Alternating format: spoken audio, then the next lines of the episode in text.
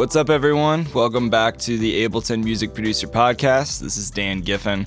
Today, I interviewed a new friend, Thomas Piper. He has worked with MTV. He's produced audio and video for Sesame Street. He has also worked with major artists like Public Enemy, pretty cool. Uh, Last Poets, many others. Today we talk about his studio setup. We talk about a lot of random things, including his vocal chain for his live videos that he uses performing on the Push 2. We talk about things to consider before maybe an indie artist signs with a label. A lot of stuff in here today. Uh, before we jump in, wanted to let you know if you want to connect with me and a community of other experienced Ableton users and producers, I started a Discord community. So if you want to join that, I've got a bunch of channels set up on the left about mixing, mastering, Ableton hacks. Every week I'm posting new things I'm finding, tips and tricks, Max for live devices. So it's a good way to stay connected with me and in a community. And because Facebook only shows you the posts that Facebook wants to show you, I've found that the group has been limited in some some. So I'm going all in on Discord. If you want to join the community and connect with other Ableton users and grow new brain cells, go to liveproducersonline.com slash discord, D-I-S-C-O-R-D. Hit the button, you'll get a private link to this community. Love to see you in there. Join. Hope to see you soon. Get involved, post in the community, share your tracks, blah, blah, blah. Also, wanted to let you know today's episode is sponsored by our friends from Melodics. So, Melodics is a desktop app you can download. I think it's a great way for people to grow their skills playing on MIDI controllers, such as your MIDI piano keyboard, or whether you have a push and you want to step up your finger drumming, or maybe a launch pad. There's a lot of controllers that are easy plug and play, has a huge lesson variety of different genres to help you step up your skills playing and performing. So go to melodics.com, M E L O D I C S.com, and then use the discount code LPO 20. If you decide to take advantage of their subscription, get 20% off. They have a free trial, so free trials are great. Check that out, melodics.com. Also, if you haven't upgraded to Live 11 yet, you are definitely missing out. And I would be happy to hook you up with a discount. And you can just go to liveproducersonline.com slash buy Ableton and you'll save some money. So that's if you want to purchase Live 11 for the first time. If you're upgrading from 10, then you probably are better off going to ableton.com. Otherwise, I'm happy to hook you up. If you want to also stay connected with new podcast episodes when they come out, so I'll be releasing podcasts heads up every Tuesday, sometimes every other Tuesday. So check back on Tuesdays. Make sure you like, subscribe, hit that follow button wherever you're listening to your podcast. And I would super appreciate it if you want to be the first to know when episodes come out. And I'll send you more cool stuff. Join the newsletter, liveproducersonline.com slash newsletter. That's enough promo. And now let's jump into today's episode with Thomas Piper. Repping your own t-shirt. Is it laundry day? yeah, I'm rocking me today. no, I do that all the time, man. I'm always wearing my own shirts when I am low on laundry. but yeah, we were just talking about your studio gear and setup. A sub 37, a matriarch. So I got two Moogs here, a Prophet 08 that's over there. Uh, you can't really see it. Yeah, I love um, Komplete keyboard that's over there, which is kind of they're both. I haven't really settled in on where to put them so I can reach to them, so I don't get a chance to use them like I. Uh, well, the Prophet I know what I'm using it for usually. Yeah. Um, and then I have a love that sound. Uh, uh, uh, Apollo rack, Apollo that's there, and then a Twin X that's here, and then under there you can't see it either, but I have a um the um the satellite. Oh yeah, um, I got the satellite, the satellite. eight core. Yeah, I love that thing. Did you ever play with CV tools, Ableton CV tools? You ever mess with those? Yeah, that's why I got the um the Twin X because my Apollo, I had the first generation Apollo rack. Okay. Right. So it's like a duo, nice. but it's like, you know, 16, uh, eight ins, eight outs, whatever. Yeah. So it doesn't do, you can't send CV out to it. Okay. But the Twin X, you can. Nice. So I bought the Twin X. I used to have an older twin. I sold a twin to get the Twin X so I could do the CV. So that's how I send CV out to um to the the matriarch and to all that stuff. If I you know if I need to use CV tools or whatever. Right and on. then um what else do I have? Yeah, so that's it. And I got a real Rhodes over here and a DrumBrute and yeah. a Maschine. Actually, your audio is going in to the Maschine right now. I'm using the Maschine as the audio interface.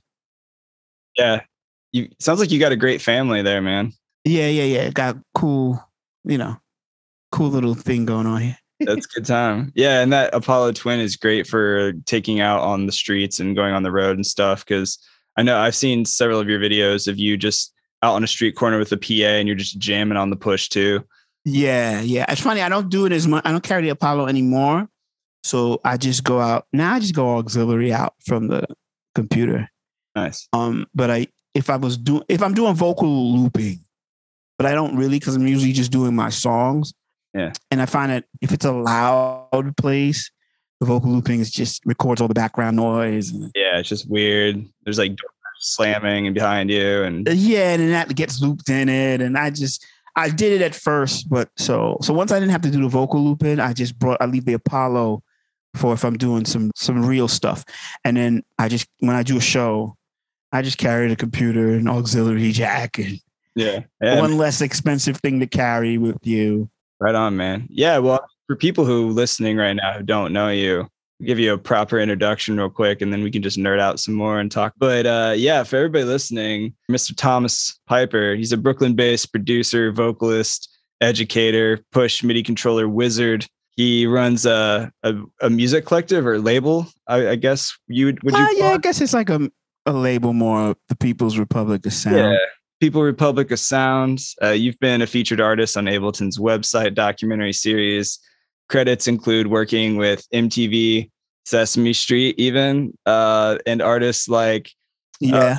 The Last Poets, Public Enemy, super dope, big fan. yeah.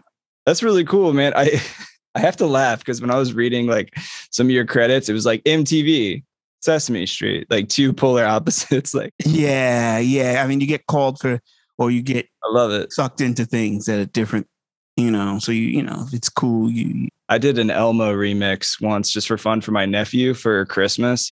yeah. He was obsessed with Elmo. It was like seriously kind of concerning. Wow. So I ended up, I just ended up writing a remix for him so my sister wouldn't go insane hearing the normal Elmo song five out of a day.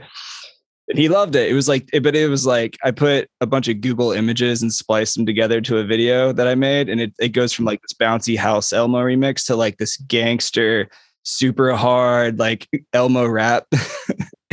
oh wow. Probably Cool. my best work. Yeah, if you want to forward that to Sesame Street, that'd be great.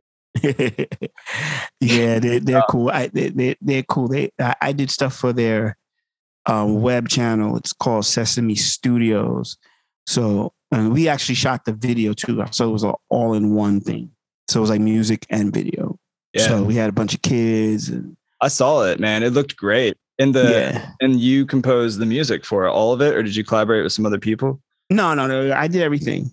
So yeah, I did everything. Catchy. The lyrics and everything that you wrote for that, like the words, everything, it was just really Yeah. catchy. Yeah.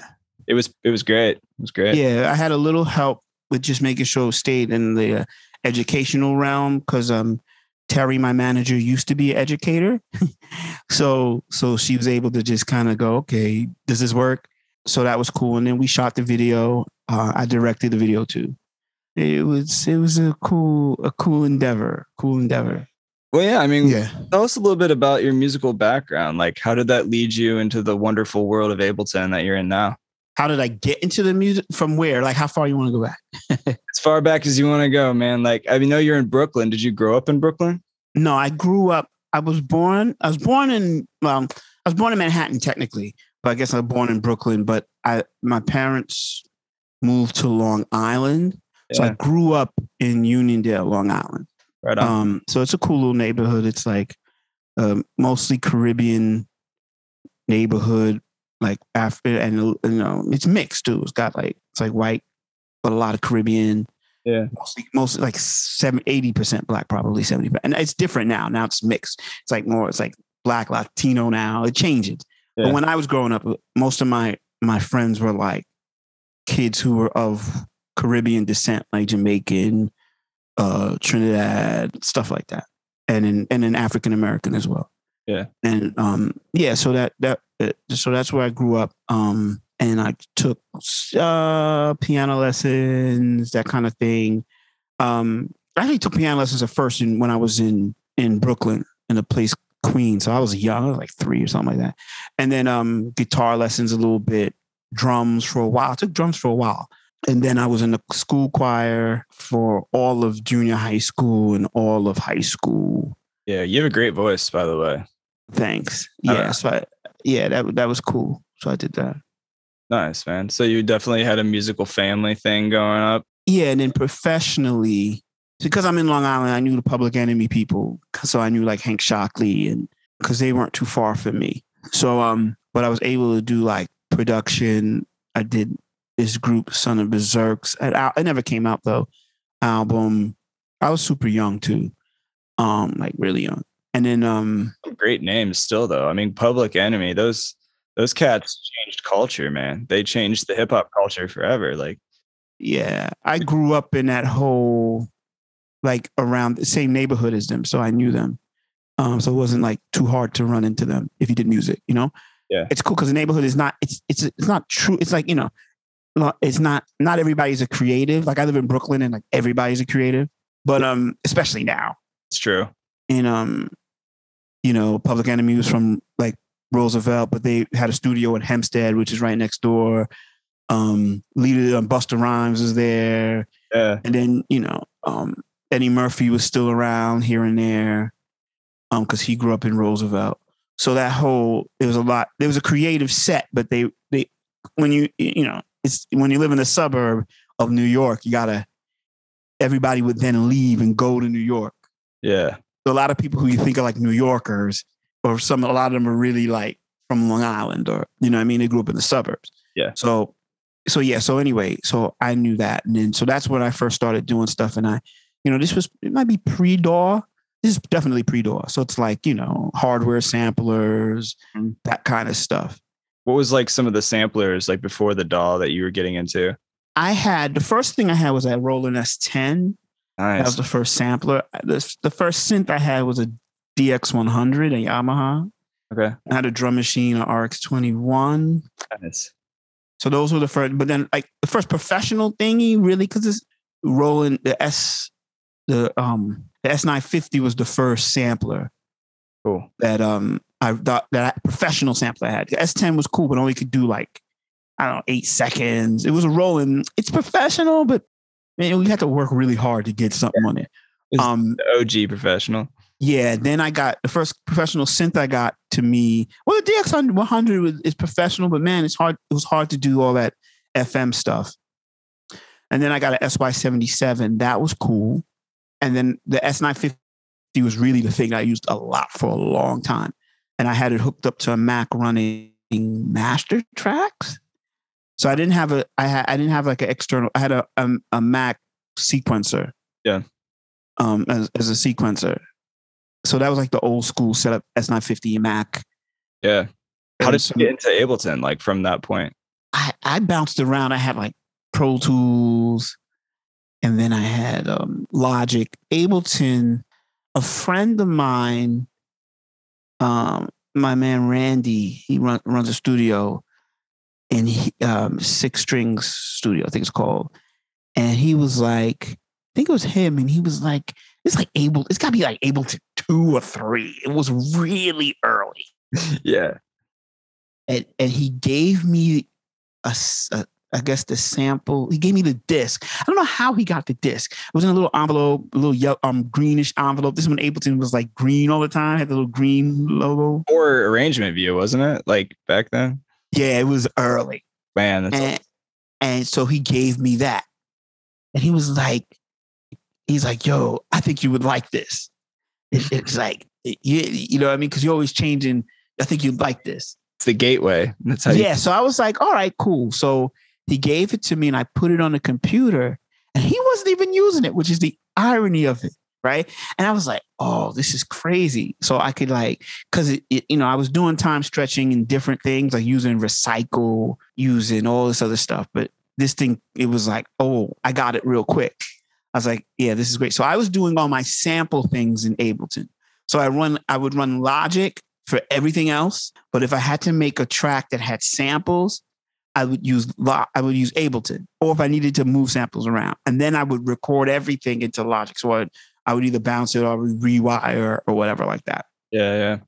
And then so I was using it for a while, and then eventually one day I just was getting tired of going to Logic and bouncing and kind of files moving around. You might misplace a file, or, you know, or if you switch computers, you'd have to make sure you had both, you know, both. And it was a mess. So I said, I'm just going to stay in Ableton. I'll just stay here. You know what I mean? I'll do everything here.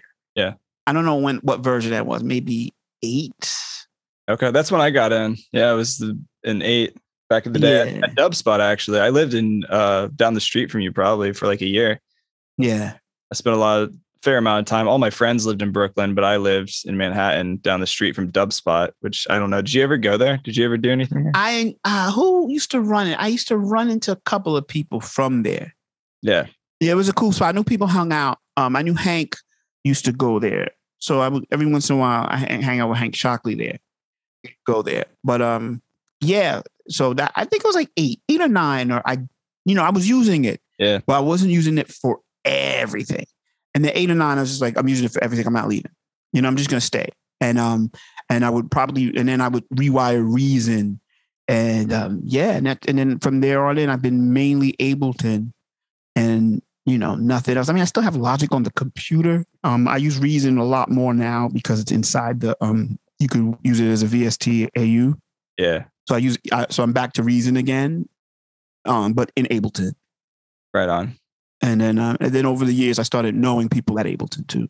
Right on. Yeah. It's a great kind of great company, man. And uh, yeah, yeah, yeah. video that you were featured in their documentary series.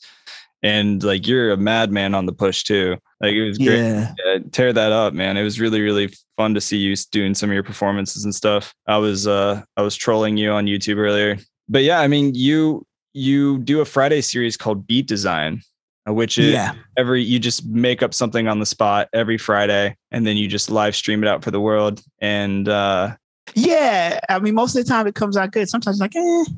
But um, I mean, like this week, this week's was really good. This week was great. There's one episode 141 or something. It is. Yeah. That at these, you know, um, sometimes I'll do them back to back. So I might do two. So I might do like if I'm in the studio and I feel like and we're on a roll, like, ooh, that one came out great. Let's make let's do something else.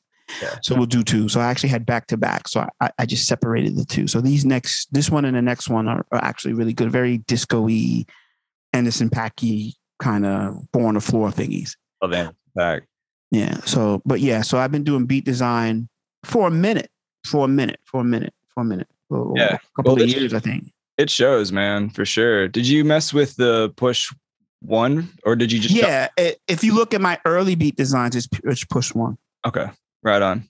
And yeah, then, um, two different controllers in my mind, really. yeah, I mean, they feel different. Yeah. Um, I don't remember push one anymore because I got push one right away, and then I was there for the Ableton. Ableton have like an unveiling for push two, Yeah. like before like a you know they have like you know little unveiling like a group of people they unveil it to a little ahead of time. So I saw push two ahead. Yeah. So I had pushed too early too, but by that point, so but by that point they knew because I I think my early beat designs were push one because I was the whole grid thing I was already kind of into. I was already like first it was the APC, then I and um then I was running. Then I was going to buy Monome to do like MLR. Then I then I had Launchpad that I used MLR with this kind of hack thingy. Mm. Yeah. Like when I'm traveling, right before the pandemic, I went to see my parents because they they're in Trinidad. I carry a Launchpad. I don't carry the push. Yeah. You know, this is just smaller. So I have the new I have the new Launchpad Pro, and I have the old Launchpad Pro. Right on. And then um and um, so yeah, so I'm into the grid thing. So yeah, yeah, yeah. Um, for these beat design videos you do every Friday, what does your process look like as far as setting up like your Ableton template before you just go and start improvising on the spot? Uh, I try to keep it simple and and I keep it like genre specific. Like maybe like episode 140 of this month or 139 or whatever. It was more like a a Brooklyn drill thing because you I'm I'm in Bed Stuy, so I hear that all the time out here. Uh, The the record that's kind of inspired all that Brooklyn drill stuff is Gun Lean, which is a record from England, like Gun Lean, man, Gun Lean. Boom, da, da, da, da, boom. That's actually Nice. It's a, it's the record that they kind of copied. Yeah. So like I so I might have a template for that. So like so what I'll do is I have a drum kit with the snare, the right kicks and snares that sound like that. a 808. Do you build drum racks around these genres? I usually have drum racks already set up for what I'm doing. So I got like a trap drum rack. I have like I, I used to sell this thing called Trap Pack too, where I had trap sounds. So I have all my trap sounds there. I have certain sounds like a uh, soul sounds. Mhm. Um, for this album, I'm doing a lot. Like this next album's coming. I have like I'm doing a lot of like 70s kind of records. So it's got like this kind of 70s singer songwriter thing. So I have sounds for that. Cool. And um, when I do the beat design, I'll have maybe six sounds there. Um, a drum rack, and then like a bass sound, usually like a sublab 808. nice. Um, if it's like something like a drill thing, some keyboard thingy like a pluck or piano, you know, some Yeah. spacey sound, stuff like that. If it's like this episode that I did 141, it was more disco. So it had like some live sounding drums. Those are mm-hmm. more like some Kontakt drum library thing, like a, from, you know, from Komplete. I have like Komplete Ultimate or whatever. So I have like a live drum set. It's, you know, 70s drum set, 60s drum set, whatever. Tune the drums to kind of sound like, you know, whatever they used in the 70s. Then I'll have like a bass line, a bass sound. Because this, this one's more acoustic. So I'm gonna have like an acoustic bass. I have a Rhodes. What bass did you use in your recent one? Because that sounded thick. That was nice. It's just in a, you know, one of those acoustic basses from like Komplete. But then you go in there and then you but the beauty of it is and then you EQ everything. yeah. Yeah. So you go in there and then you just, you know, you do your research. You travel, you figure out, okay, this is this record is I want this sound. It kind of sounds like, especially with those records, there's enough information that you could be like, okay, they use 1176.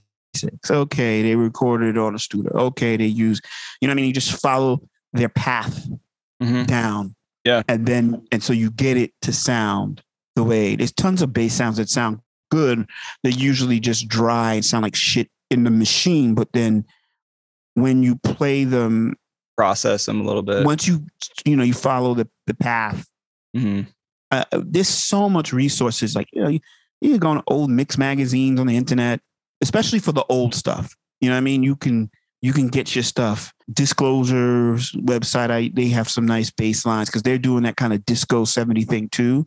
Yeah. But then they thump it up with extra kicks and snares and stuff like that. Mhm. So um yeah, so I, I I watch their things every once in a while and see what they're doing. So I go in. So so when I'm recording, I'm just concerned about chord structure, you know, melody, get something that sounds good, Yeah. you know, and just and try to do, you know, and just play. Yeah, you can tell you have fun when you're playing, like too. Like I think that's important, just like feeling the energy and the vibe. Like Yeah. you're doing, like you really get in it. Um, and like that's a good walkthrough as far as like your your processing with like your sound design and stuff. What's up, everybody? Just wanted to take this time to give you a quick reminder to check out melodics.com, that desktop app I keep talking about. It's definitely worth it. There's a free trial, but it's a great way to just improve your finger drumming or playing scales. Or you can also plug in your electric drum kit, which I've done. It's kind of fun. And you can just practice playing drums that way. So it's like a better version of Guitar Hero. It's a fun way to practice. Go to melodics.com.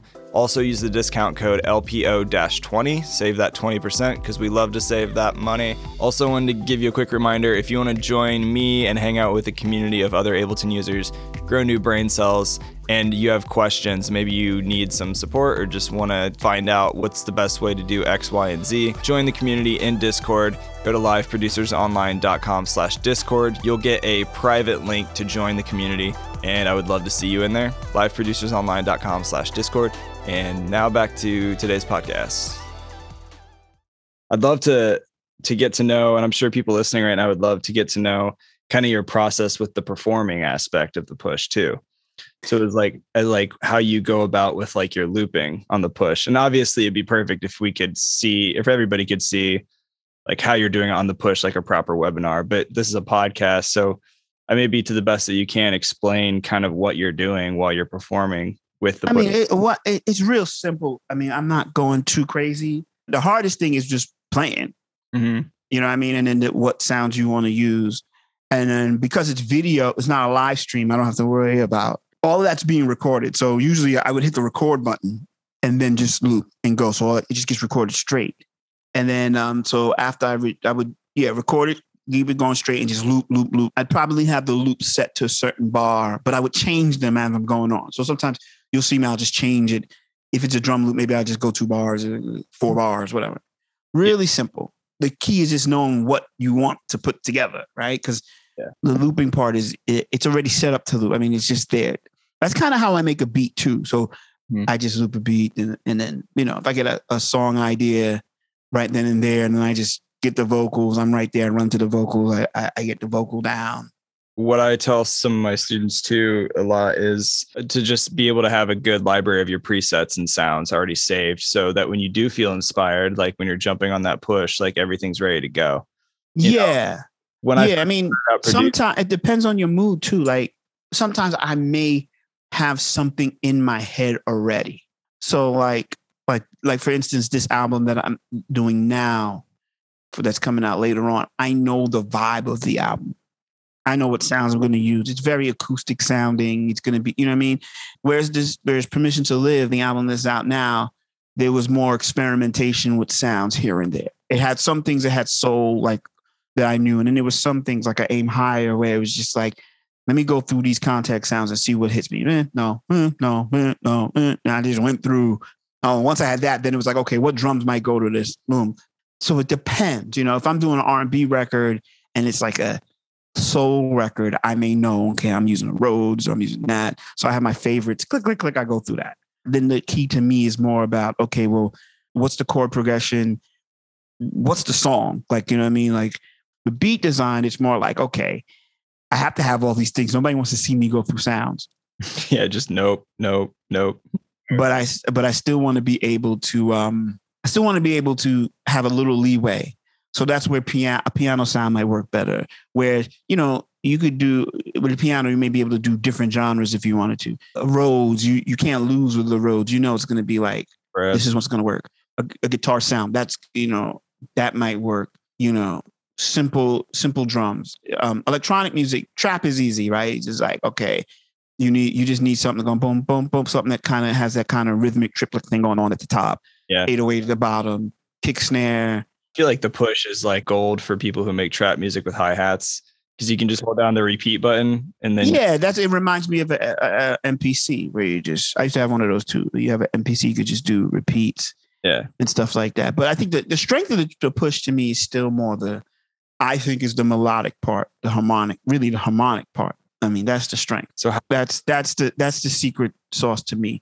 There's other machines that are better for beats. I think Maschine is better for beats, but overall, the push does all of those things better, uh, uh, good. Like right, so it's yeah, piano's really good, but it's big, right? So that that's one of the problems. But it's great at doing, especially melody lines, right? The push can do that. Maschine is great; it's got those big pads, right? But that's it's another device. It's not really good at melodic things. Yeah. It's horrible at harmonic things like chords and stuff like that. And with the push too, you can lock it into scale. For people who don't have a lot of music theory, it's really easy to play in key. Right. You can play in key. Well, you could do that with other things too. Yeah. Um, but um, Not it just level as the push, right? well, you know what? The, because the push is essentially a three or four octave keyboard. That that's the key. That's what attracted me to the push. I mean, and some other things. I mean, the way that the push is set up in in fourths. Yeah. So because it's set up in fourths, it's a lot like like um what's his name like Stanley Jordan kind of thing. Um or yeah, I think it's Stanley Jordan, the guitarist. But yeah, but he does the hammer on thing, right? So his guitar is- tuned in fourths, and because it's tuned in fourths, it allows him to just hammer on. He learns shapes, so you know, so it's easy for him to Yeah. to um to do chords on his guitar without having to really strum because things will just line up and this works is essentially the same. So mm-hmm. that's the strength of the push harmonically. You know what i mean? It, it, it, it's what makes the push better than everything else. Is like you know especially when you're in chromatic mode. I don't use the other mode at all but and maybe because i do a lot of jazz so i might i might so i might do a little like a that's like a, a scale right? Yeah. It, it essentially would be out of the key here this Yeah. note would be out of key so if i put it in key i would lose that note Uh, so yeah, I wouldn't be able to, I wouldn't be able to do that if I kept it in key. right. or you know, or songs where you, like you know, like you couldn't play a Stevie Wonder song on the push if it was in key No. because you he goes out of key all the time. Like He he does you know modulations and all this other stuff and Yeah. modal interchange and all this other shit. So There's no wrong notes in jazz, right? Just well, they they know how to go out. They know how to go out. They they Yeah. it's like classical music. They know when to go out. There's there's a lot of modal interchange where you're going out with relatives of of other. You know what I mean? So Yeah. you you know, okay, this chord can go out after I play this chord. So because those guys are most of those jazz musicians, especially bebop dudes, they're trained. You know what I mean? Like Miles Davis is like you know Juilliard. You know, like next level, yeah, for sure. yeah, yeah, yeah. So tho- those guys, they know. So so you can go out of Mhm. key, but it won't. It's not out of key. Yeah. If that makes sense, right? But it's also a great way to learn theory Right. because Yes. because you understand things, right? So like unlike a piano, the muscle memory is a little less for certain things. The tuning of the the push being in fourths, you see it hmm you don't see it on a piano. Uh, most electronic musicians, they have two instruments in front of them. They've got a 16 pad thing and a piano. So when they try to learn music theory, they get frustrated because uh, a piano takes a lot of muscle memory to learn everything. Mhm. Um, takes a lot of muscle memory to learn a scale. sense. You Yeah. know, the the push you learn the scale one time. How many notes? Twelve notes. Twelve times. Yeah. Yeah. You, you know what I'm saying? You learn the push scale one time. Yeah. That's it. And then you just move it. Whereas on the piano, you learn the scale. You got a muscle memory to scale. Mm. So you've got to be like da da da da da da, and then da da da da da da da. You gotta physically know where it is. So when you want to yeah. improvise and jump into different things, it's way harder. The push is different. That's the beauty of the push that a lot of people don't see. Yeah. That is the that's the only reason why I use a push. It's replaced my piano. It's like I don't use a piano. Yeah. No, right? Beautiful keyboard in front of me, and I still use this push more than I do that for notes. Oh yeah, I don't use a piano at all. At all. I use the only one, the only piano sometimes I use is the sub 37 just because I want to turn the knob is already there. So I do it out of laziness. Mhm. But um, so yeah, so that's so that's the thing that I use. So I mean it takes a little practice, but and you, you can use like the chord MIDI effect if you want to hack it too. You know, just hit one or two. notes. Right. the technology is actually in your favor with a device like the push. Mhm. I'm a big push fan for the plane. I really am. And then, you know, one day I might do a whole thing, like a whole class, but I'm so busy trying to knock out this stuff. But Well, another part of your music obviously is vocals. Like you're Right. a vocalist and you do a lot of cool vocals and layering and process. Mhm. Let's talk a little bit about that as well. Uh, like, what does your vocal chain look like as far as when you're recording into an Apollo Twin most of the time, right? yes, I used to, but yeah, I don't know if you can see the setup here, but Yeah. it's just so hard to unplug all this crap. yeah, because the Mac Pro is hooked up to the thing and the Apollo's hooked up to the display and da, da, da, da. so Yeah. So what I do is, so I use the mach- I, the Apollo was better though. Apollo was better because the Apollo has low latency Preamp, monitoring. that. Nice. Yeah, but here's the thing about the preamps. Here's the thing. I'm still using a Shure 50, you know, whatever this is, 58. SM58. Yeah. it's like, eh, it's it's like, eh, you know, the music is playing in the background. It's it's like great. You got the preamp and it sounds great. If you're like, but the reality is, by the time it gets processed anyway, it doesn't really matter. Like thinking like, well, you know, he's not using that like 610B today. Like, you know, Yeah, and for me, like I'm my the, my main mic. I have a the Slate digital mic. Oh nice. Do you like that? I've seen a lot of reviews. Yeah, yeah, yeah. It's great. It's great. It's, Awesome. Yeah, because it's just modeling all these different microphones that you can choose in the software, right? But it's just the pre choices are relevant at this point, right? Because you don't, and then you just virtual your pre, that's and you just saturate to taste, right? And you check and you go through to taste, and and certain mic models they sound like a U6 U47 in real life is a little, little dark, but when you EQ it in real life, it sounds freaking amazing, right? Um, it's the same thing. If I'm gonna do that, that will be going through the Apollo, that'll be going through high end stuff, but this is like the show, and the reality of the show is most venues sound like crap. um, I used to have an SM7, and uh, I, I'm actually going to bring that back in. So I might bring that back in. Nice. and then there I might be a little more thing into that. But um, yeah. So I just go into the with the machine. Okay. Then after that, the do you have like a set chain that you normally use? Like No, because while I'm while I'm recording, it's just straight, no nothing. Then when it's time to mix it, so remember, I'm just recording. It's like I'm just recording it all straight, no EQs, no nothing, none of that.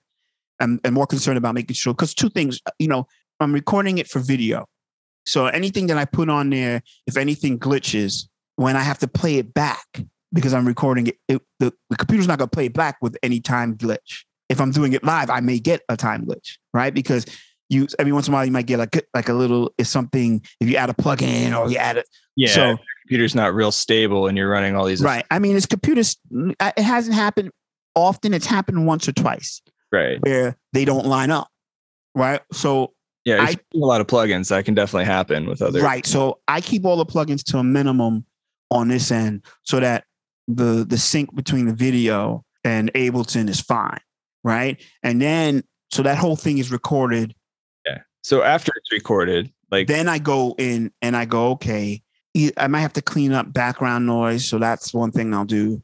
And Mm. then it's just the basic. I have like a um the uh, you know the slate virtual rack thingy. Okay.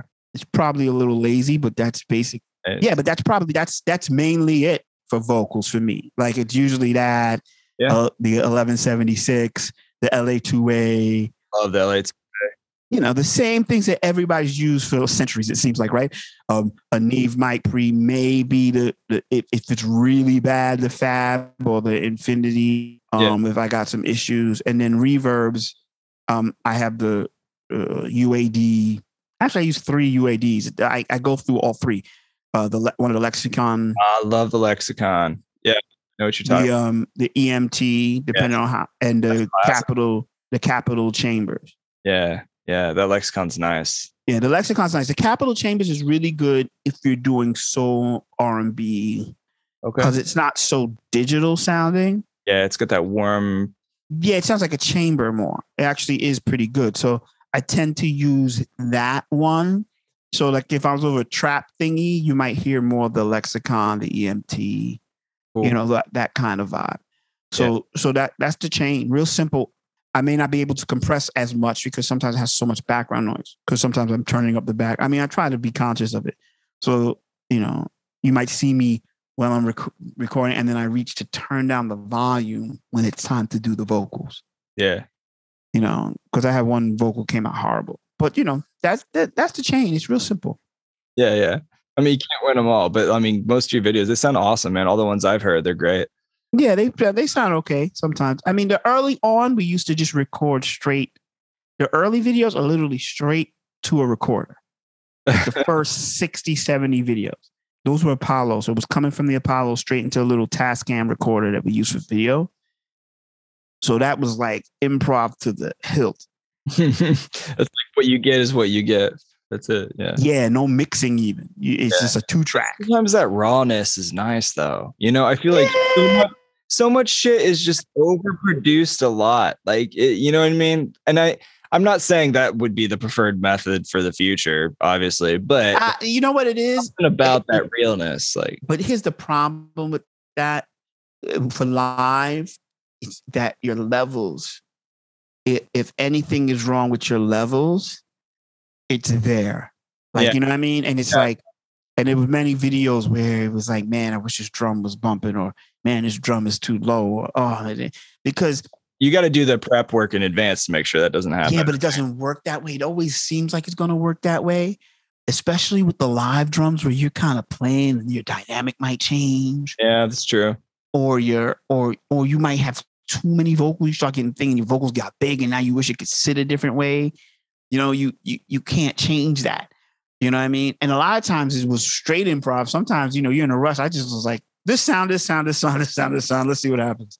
And and so they didn't match or or anything. And and you and I would change the sounds and um you can't see, but on on the other side there's a pair of like big JBL um you know sh- live monitors.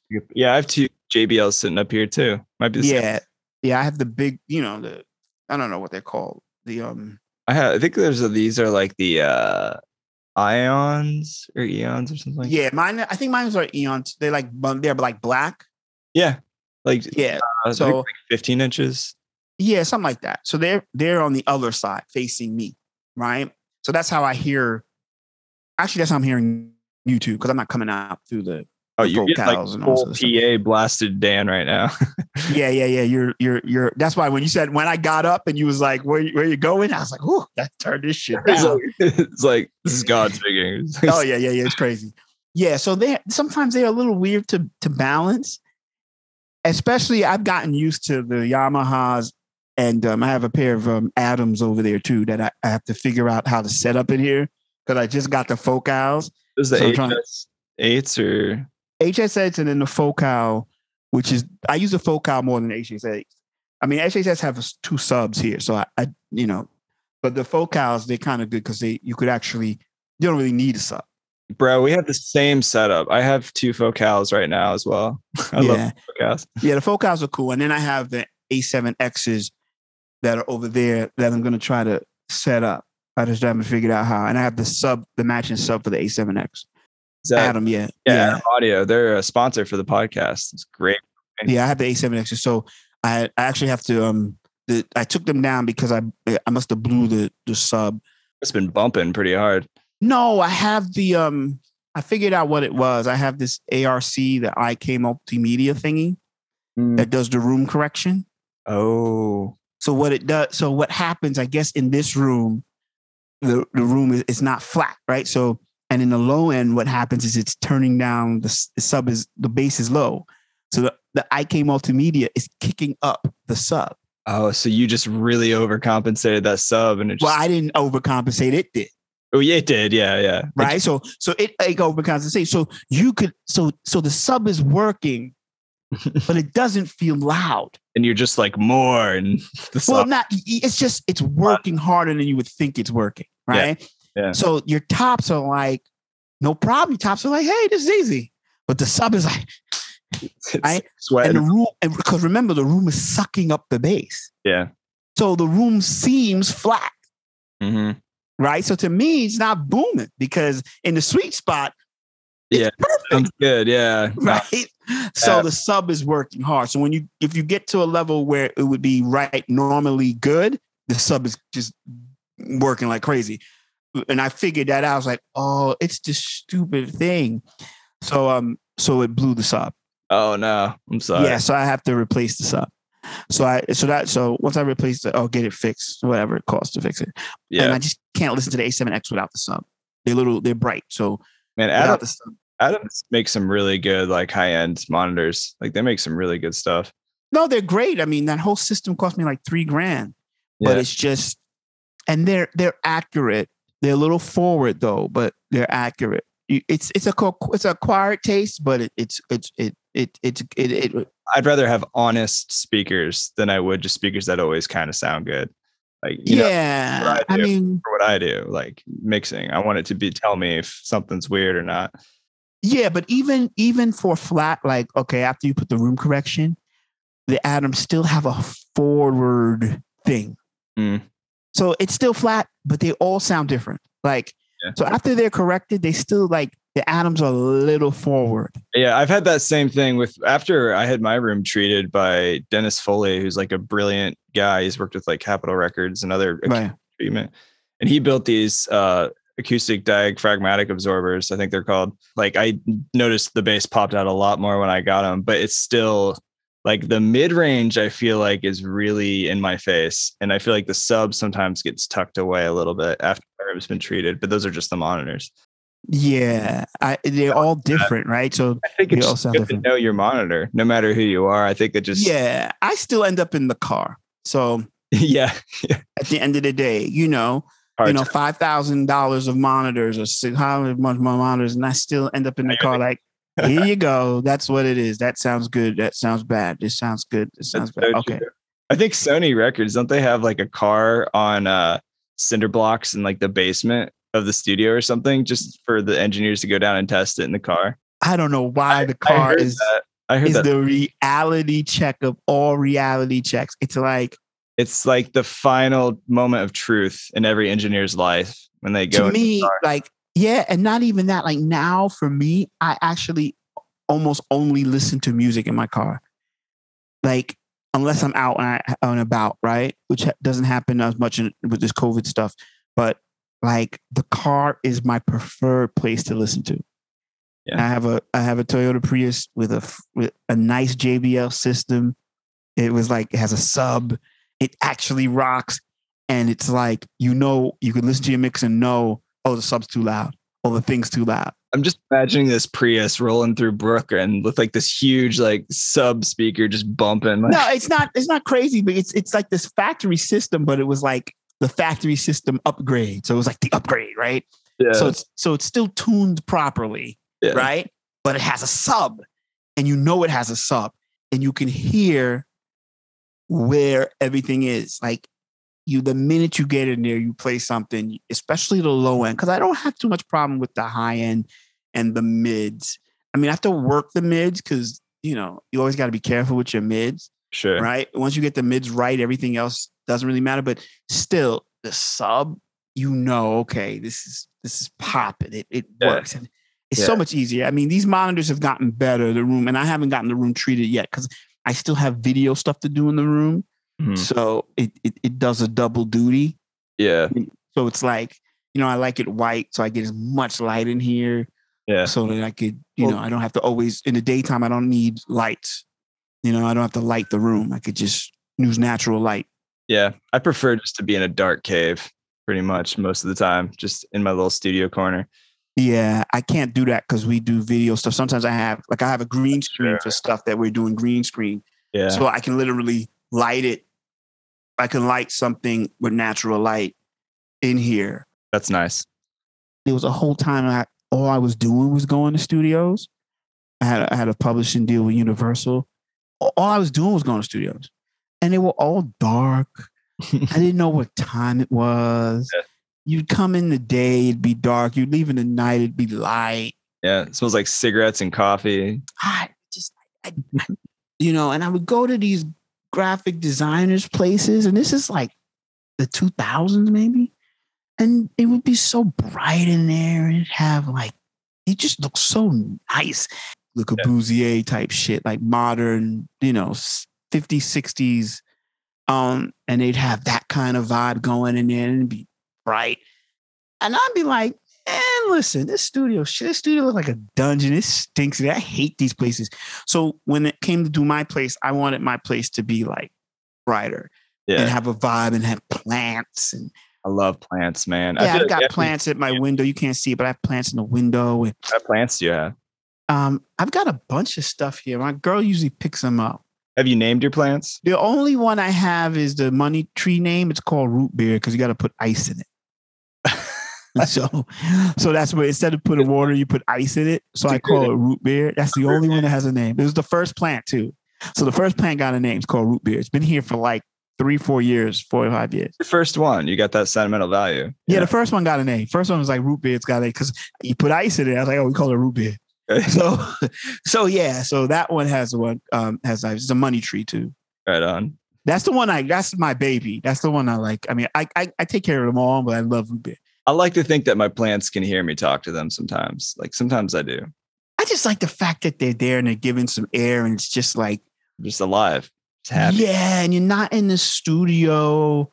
You know, it was cute when I was kid, and you know, and you walked in as the SSL and all the vintage shit, and you're like, yeah.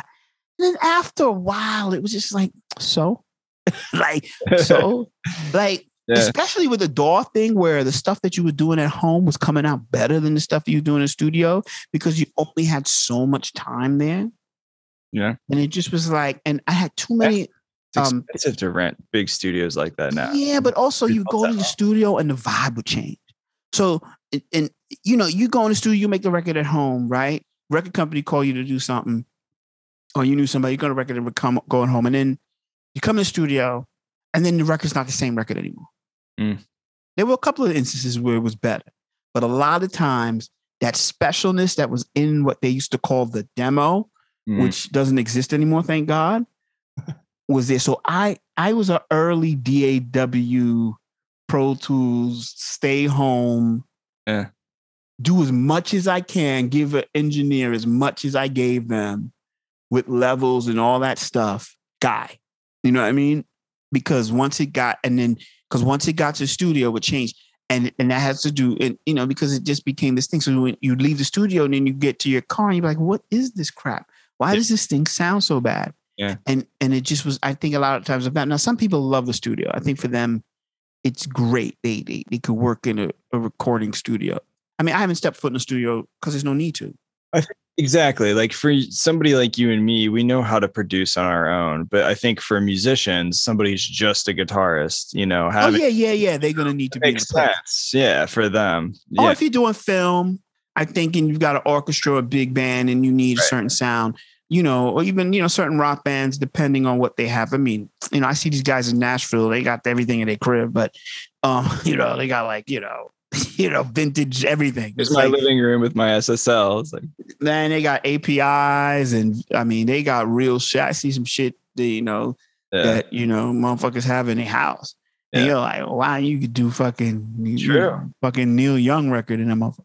Yeah. Um, and they got everything. So even them, they're like, hey, I just go on Vintage King, I just buy all the stuff. You know what I mean? That's what they do. Well, I think that's like a good segue into talking about one thing I saw on the Ableton blog when they were featuring you as an artist. They asked a couple questions that I would love for you to answer again. What does it mean to be an independent musician today? Because you were talking about like being in video and being a producer and being an engineer. You know, I feel like a lot of artists have to wear a lot of hats today. What was what is your answer to that as far as being an independent musician today? Like, do you have to wear a lot of hats? What does that look like to be successful? When I did the Ableton thing, I would have one answer. This the answers changed not because of the music part. I was already pretty much a self-contained production facility, even when I was in the music business, right? So some of the problem was maybe a, more of the stuff should have been in house, right? It's not for everybody, but the thing that makes it a little tough is the business end. We're we're a two person team. It's me and and and Terry, and we have to do marketing. We have to do like this record. We might have spent you know a couple of thousand dollars on marketing. Yeah. we hired a publicist for certain things. If when you're on a record label, you don't do that. Right. So I've been in both. I've been, I had a publishing deal, I've had records out, I've been on the road through a label, all that. I've been on a, I've been, on, I did Amel Larrieux where they were an independent group. So they, she used to be in this band, used to thing called Groove Theory. And now she does, she had her own thing, right? They start their own label. So I've been, I've worked for someone who actually was indie. So, and then I've done indie myself. The big difference with a record company and indie is that a record company, you get your, you get a loan at the beginning. So if you're not careful, you don't know where your money, what your money is. So there's this idea that you're to always get money, but you're not really making money. You're really getting a loan that you've got to pay back. And so what happens to most musicians is like, and it happened to me a little bit too, is like after that is done, you have no money because you're always thinking, you're always kind of outstretching for more. Whereas when you're indie, you're always spending money, right? So when you make money, you're like, ooh, what am I gonna do with this money?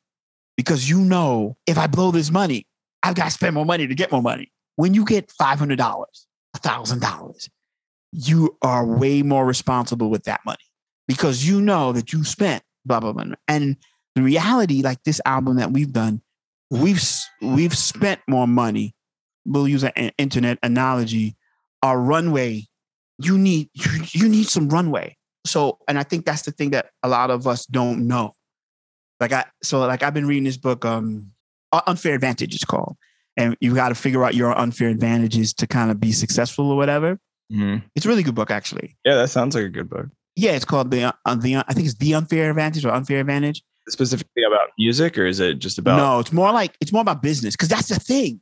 Yeah. You realize that when when you were label, you kind of more about well, I'm gonna make this record and this record's gonna be honest, and you're kind of fighting the label for well, I think this song should work. Da, da, da, da, and you and when you're indie, you're looking at it like okay, this song is this song working? Yeah. And you're and you and you look at your metrics and you're going, you're doing the same thing a label does, and you're going, well, maybe we should push this song because this song is okay. The same thing that the label was doing to to you, Mhm. you do to yourself. Yeah. I think there's a lot of a huge attraction to labels uh, from independent artists because of the marketing power. You know, like for me, I look at myself as an independent musician and it's like it takes so much time, like you know, Right.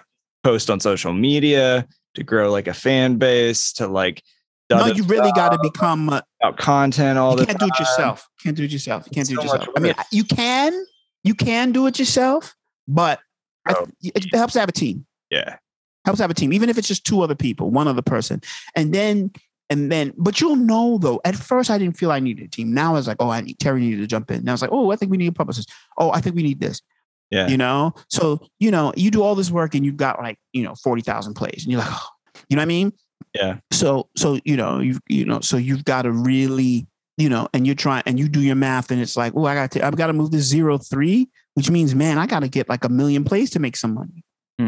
If it's just plays because especially now you're not doing shows or, or you get your google adsense from your videos. Mm-hmm. So those are the things i think the difference is the for me the big difference is oh money's coming later and you got to spend money and you've got to be consistent on that and you've got to it's not just doing the music. So hopefully you're good enough with the music that you can do the music move on and then spend all this energy Facebook did it and automate, you know, my Instagram is automated, create a studio, you know, things like that. So that, you know, you know, beat designs are being done ahead so that we're not, you know, usually I would just do my beat design on Friday, same day, knock it out, came out crappy, who cares? But now I can't even do that. I have to like, okay, beat design has to be done ahead of time. This has to be done ahead of time. Yeah. I'm already working on the next record. That has to be done ready. Um, video has to be prepped and planned. You can't just put out something today because nobody knows. You know what I mean? Like, Yeah. yeah. so that's the difference. But I wouldn't do a deal though. So why wouldn't you do a deal? Let me ask you that. Uh, I think if you're self-contained and you do a deal, now there's always a deal. Everybody, there's always everybody got their price. Yeah. I wouldn't deal do a deal unless I had some sort of ownership of masters because I'm going to come to it with one, right? And I would be more like an NBA deal where I have a free agent, Mhm. which they don't do. And that's my problem with record deals. Like I'm every option is on their part. I mean, once we get technical, you know, their options almost every day. I've never seen a deal, a couple of deals where you're free. agent. And and in my case, I'm more like a basketball. I'm even, I would say we bring more to the table than a basketball player. Basketball plays a bunch of guys. A basketball player, you the practice facility they bring, they bring all that stuff, right? We have everything, right? We bring all the stuff to the table. We could essentially bring the, shoot our own videos. Yeah. So so we should be able to, after three or four years, if you ain't do something for us, we should be able to bounce. being more marketable if you do want to pursue the label route you know being if somebody like you is a great example you have video skills so you can put Right. Content regularly that's huge that helps them with marketing like the more you can provide value to them and say hey this is how i can make you money and these are all the skills and how i'm well rounded to benefit you that's huge Yeah, and they're not going to sign you. Here's the thing: I know no one, unless you're a 16 year old genius, right, who's getting signed without some social media. Mhm. right? So if you're so, and and we're talking, you know, hundred thousand million people. Yeah. Right. If I have hundred thousand million people, I'm, I'm trying to understand why am I going to you? exactly You know what I mean? Like I'm Yeah. not that greedy. I, I I'm fine with my fifty thousand dollars a year. You know what I mean? Because that's where you are, Yeah. right? So why am I going to you? You're going to me because you want to because you want to floss. I mean, that's basically what it is. Yeah. But it's a business. Treat it if you treat it like any other business, fine. Yeah. Because the beauty of what you're doing here is that you control your way. And once you get into the label thing, I've been there. It's a whole different vibe. So for me, it'd have to be the best situation on the planet. Like I'd have to be like, ooh, I'd have to be somewhere. Of course, everybody has their thing, but I just don't like. Like I said, I don't like the fact legally of the yeah most things. Almost every record deal I've ever seen, all the options are on their part. That just doesn't make sense. Yeah. Also, the way that they pay you, where you get paid, you know, yeah hundred thousand dollars here, you you you have to pay off your hundred thousand dollars what they're caking, so Yeah. they could keep, they could make three million dollars before you paid off your deal. Like that's crazy. There's a lot of sketchy deals out there, man. I've heard some major horror stories. Most deals are sketchy. Almost Yeah. every deal, ninety nine point nine point percent of deals are sketchy. I said, anybody listening, get a lawyer. If you, It's not even just get a lawyer. Here's the other thing: get a lawyer, get a lawyer, a music lawyer, and then ask the lawyer. Make sure that the lawyer is not working for the label. that's really sketch. Hey, that's a very standard thing. really? Oh yeah. And it's not just a label. You have to be like, make sure have you are you working? Are you currently working with the label or any subsidiary of the label? That's pretty wild. It happens though, man. It happens. Oh, Uh, it happens. yeah, So you know, so that's so I I, say indies, indies the way to go. It's just gonna you gotta be patient. Yeah. You know, and and that's what it is. And if it doesn't bump bump off, Yeah. hey, for sure. What are what are some actionable steps people can take away listening to this that are wanting to grow, say their online presence and, and being an independent artist that's successful? Like what are just a couple quick tips you could throw out? just stay with it. I mean, I know it sounds corny, but just stay with it. Because I, I have a video that has 5,000 views. Then I have a video that has 60,000 views. Then I have a video that has 200 views, right? Yeah. You got, you just got to keep grinding. Mm-hmm. And eventually, if you grind enough, you know, everything that I've seen, it just, it just takes time. You just got, it's a slow build. That's it. And just make the best content that you can. Be consistent with your content. Try to reach out to people, you know, with your content and also be honest with your content. Do what you want to do. Don't just sit there and do what, oh, blah, blah, blah is doing this. So I'm to do that. You could see the strategies that people use. I, I'm, I'm a fan of watching what people did. You should watch what the successful person does. I think that's important. So watch what's successful. Don't watch what a loser is doing, right? But at the same time, at the same time, do what you what interests you.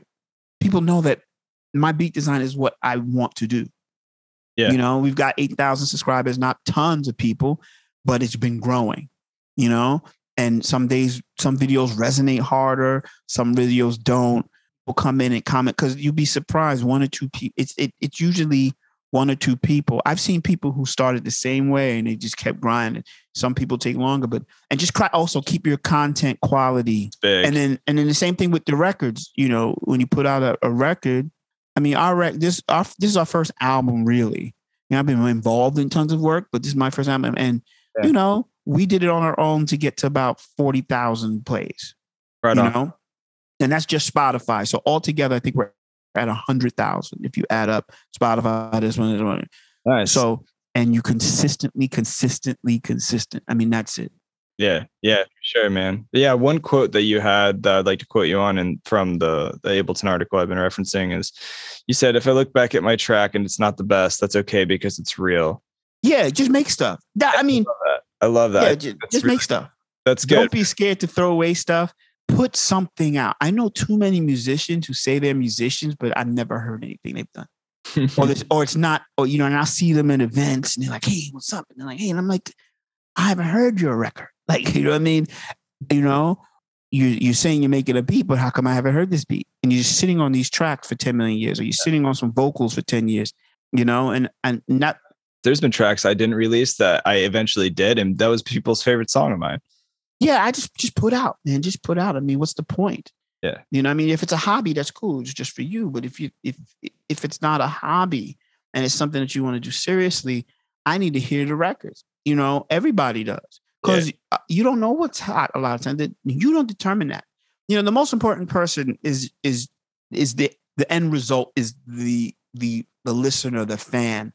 That's the beauty of Instagram and YouTube. Like, you know, when you have eight thousand listeners, or if like for me, you like I know I can count on four hundred people to watch that beat design, or three hundred people to watch that beat design, right? Yeah. But like count on them, right? Like I know they're gonna watch. That is that's who that is your ultimate person. Yeah. Not some guy behind the desk at a label, not Jay-Z. Yeah. Your ultimate person is the regular guy. So so you're getting to them when you do that. And that regular guy is the guy who's going to give you the money, not the record company. And many people get when they try to that's why some people want record deals because they want the money from them. but that's not who you want money from. you're you're already reaching out to your person on YouTube. That's the guy. He's more important than the than the, the gatekeeper guy. He Yeah. could keep you alive. It's kind of like Dave Chappelle saying, you know, I reached out to my boss. I reached out to you. Don't watch this show. Yeah, yeah. Yeah, it's the audience that's your real boss. Like you- love the shit out of them. And the more you love them, they love you back. And in the end of the day, that's what it's about, right? and that and that I've always said that. You know, I'm like, oh, okay. There's there's you know there's you know this group of people all together, may- maybe about hundred thousand people. I mean, hundred thousand plays. Let's say that's ten thousand people, right? Or you know, or or, or five thousand people. Those five thousand people are like, hey, they they matter, Yeah. right? More than you know anybody. Yeah. No, I love all the people listening right now. Like this one's for you. They're, they're they're everything. The fan is the the, the so called fan or whatever, the, or the lover of your music or the lover of your idea. Yeah. every musician should know that they're your ultimate goal. They matter. Yeah. Don't worry about the gatekeeper, man. They don't matter. The Mhm. gatekeeper, the gatekeeper, you can override the gatekeeper with the fan because all the gatekeeper cares about is the fan. That's so real, man. And all and all and us musicians need to know that. Like Yeah. it- it's the fan. It's like it's you got 10 guys on uh, who watch your videos on Facebook, you got 10 fans.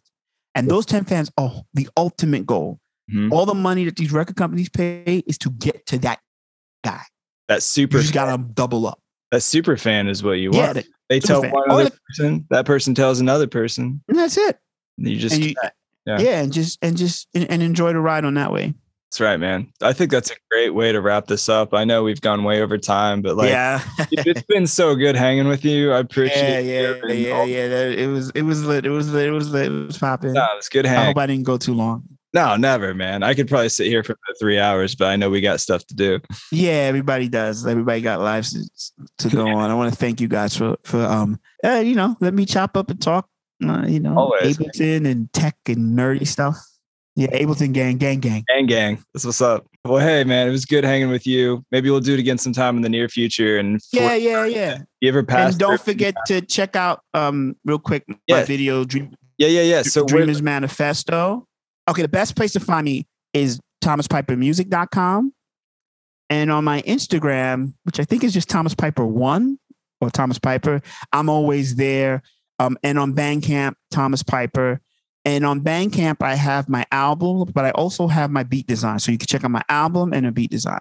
And then beat design is on my YouTube channel. Just uh, you can type in Thomas Piper, Google Thomas Piper beat design, and you'll you'll find me. And I'm there every Friday, and I'm in the chat at 7:15. So the beat designs are short; they're only like seven minutes long. Quick, make a beat out. right. That's Eastern Yeah, time, Hmm? Eastern time, right? Yeah, Eastern time, EST, yeah. And um Eastern time. And um I go on the chat like 715. So you could chop it up with me in the chat like 715. And then um and then 730 we watch the beat design real quick and then we out and go off and go to your virtual parties or whatever. Uh go to check out my people's at Soul in the Horn, Yeah, stuff yeah. like that. Yeah, yeah, yeah. And that's what we do. So and um yeah, that's enough plugs. Yeah, dude. We'll uh everybody listening right now, check out the links in the show notes. I'm gonna include all the things that our our friend Thomas just said. Also, shout out, congrats on Permission to Live. It's a great album. Um I Thank you. love the single Dreamers Manifesto. It's very real in the times we're living in. Uh appreciate you, man. Let's do this again sometime. Yeah, let's do this again. It was lit. Yo, everyone. Thank you for listening to today's episode. Big thanks to Thomas Piper for hanging out. Um, wanted to remind you if you want to be the first to know when new episodes come out, join the newsletter. I'll also send you cool updates and stuff and webinars and things that I'm doing. Go to liveproducersonline.com slash newsletter. Also join the Discord group. Would love to see you in that community. It's a great way to ask questions, to connect with other Ableton users, grow your skills. And yeah, so go to liveproducersonline.com slash discord for that. If you want to purchase Ableton Live 11 and you haven't done it yet, definitely do it. Worth it. There's a lot of cool features and updates in there. Um, go to liveproducersonline.com slash buy Ableton. Be happy to hook you up. Save that piggy bank. And yeah, I will see you guys in the next episode. Please leave a great review, like, subscribe, all that good stuff. And I will see you next time. Later.